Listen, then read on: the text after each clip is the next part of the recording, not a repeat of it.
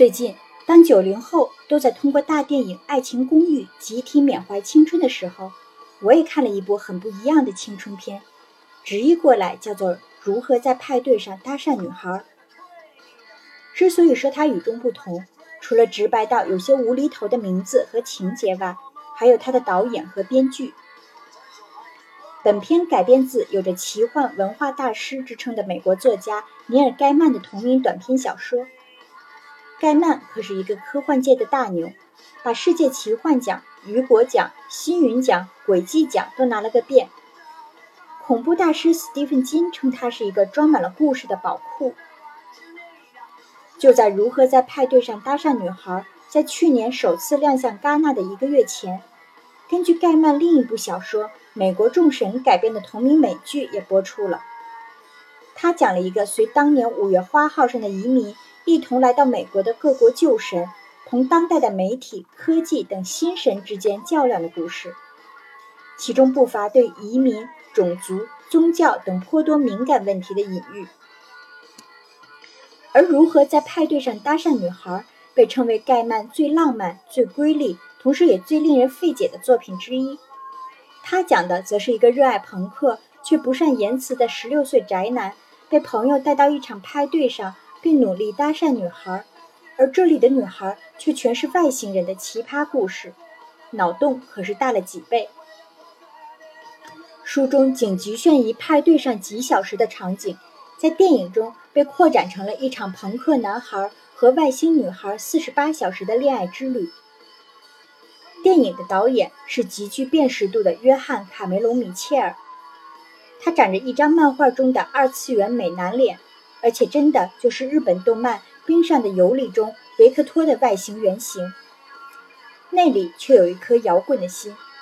其导演的《兔子洞》《摇滚芭比》和《性爱巴士》等作品，无一不是又酷又飞的作品。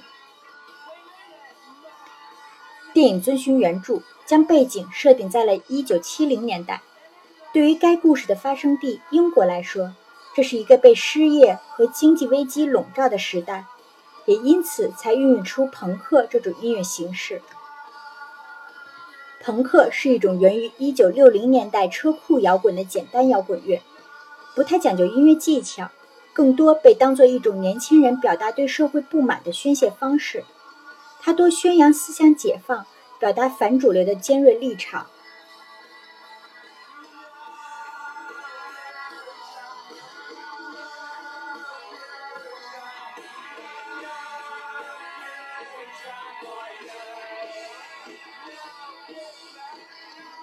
其中，朋克历史上最具革命意义的是1977年英国信手枪乐队创作的一首与英国国歌同名，却把女王比作法西斯的单曲《天佑女王》。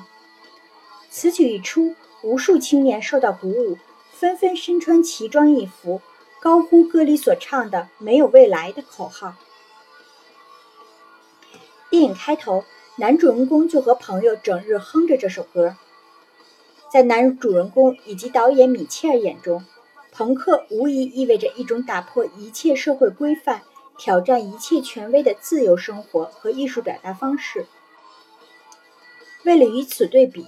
影片中的外星人则是有着等级分明的严整社会体系和社会规则。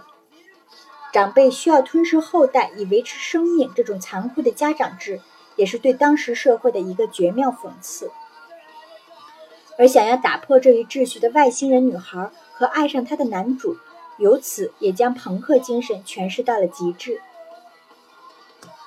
此外，影片光怪陆离的视觉风格也很朋克。作为影片的最大亮点，由奥斯卡影后尼克基德曼饰演的朋克女王的造型，明显致敬了摇滚巨匠大卫鲍伊1986年的电影《魔幻迷宫》里的造型。值得一提的是。盖曼在原著中对鲍伊也有致敬。书中一位名叫八行诗的外星女孩，影射的就是鲍伊1972年的专辑《Z 字星辰与火星蜘蛛的兴盛与衰亡》。电影中紧身衣外星人的形象，则非常接近于库布里克的名作《发条城》的造型。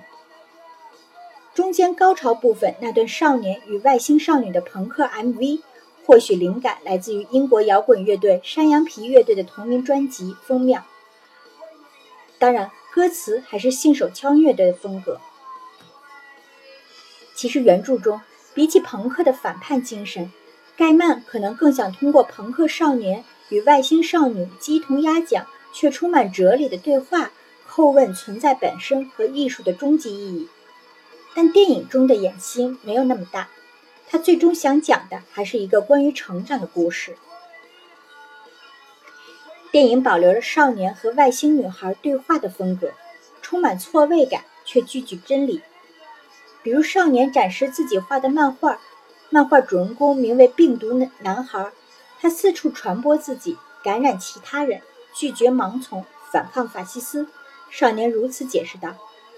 而外星少女的解读却是：所以对付盲从的解决办法是强制受精和克隆吗？再比如，少年向外星少女讲述自己的父亲，为了追求自己的朋克精神，在他十岁时就离自己而去。少女一语中的，这就是想干什么就干什么的自由吗？可见，这也是导演的反思：人不可能一辈子都在宣泄，除了愤怒和反对，朋克精神的下半场，永远只能是觉醒和成长。而这意味着面对社会既定规则的挣扎和妥协，就像影片中，朋克少年和外星少女自始至终反抗的是外星人的体系，而不是现实的人类社会。最终，影片也是一个妥协式的结局，男主不再迷恋朋克，成为了一名戴上了大眼镜、穿上黑西黑西装的作家。那段刻骨铭心的四十八小时朋克恋情，连同那个自由奔放的年代，成为了让他职业生涯攀上顶峰的代表作。而电影之外，经历了一九七七年的声名大噪后，推动了整个欧洲朋克浪潮的信手枪乐队，却没撑过一九七八年。这支叱咤一时的乐队成立不到三年就解散了。但有意思的是。二零一二年伦敦奥运会开幕式上，现场却再次响起了信手枪乐队曾被禁的一首经典名曲《Pretty Weekend》。好在不是天佑女王，给就在现场的英国女王留了一些面子。这或许也算是朋克精神的一次还魂吧。毕竟，所有易逝的事物都让人缅怀，无论是朋克、爱情还是青春。抛开又飞又躁的外壳，这部脑洞大开的电影最终要揭示的，还是这么一个有些伤感却无可改变的现实：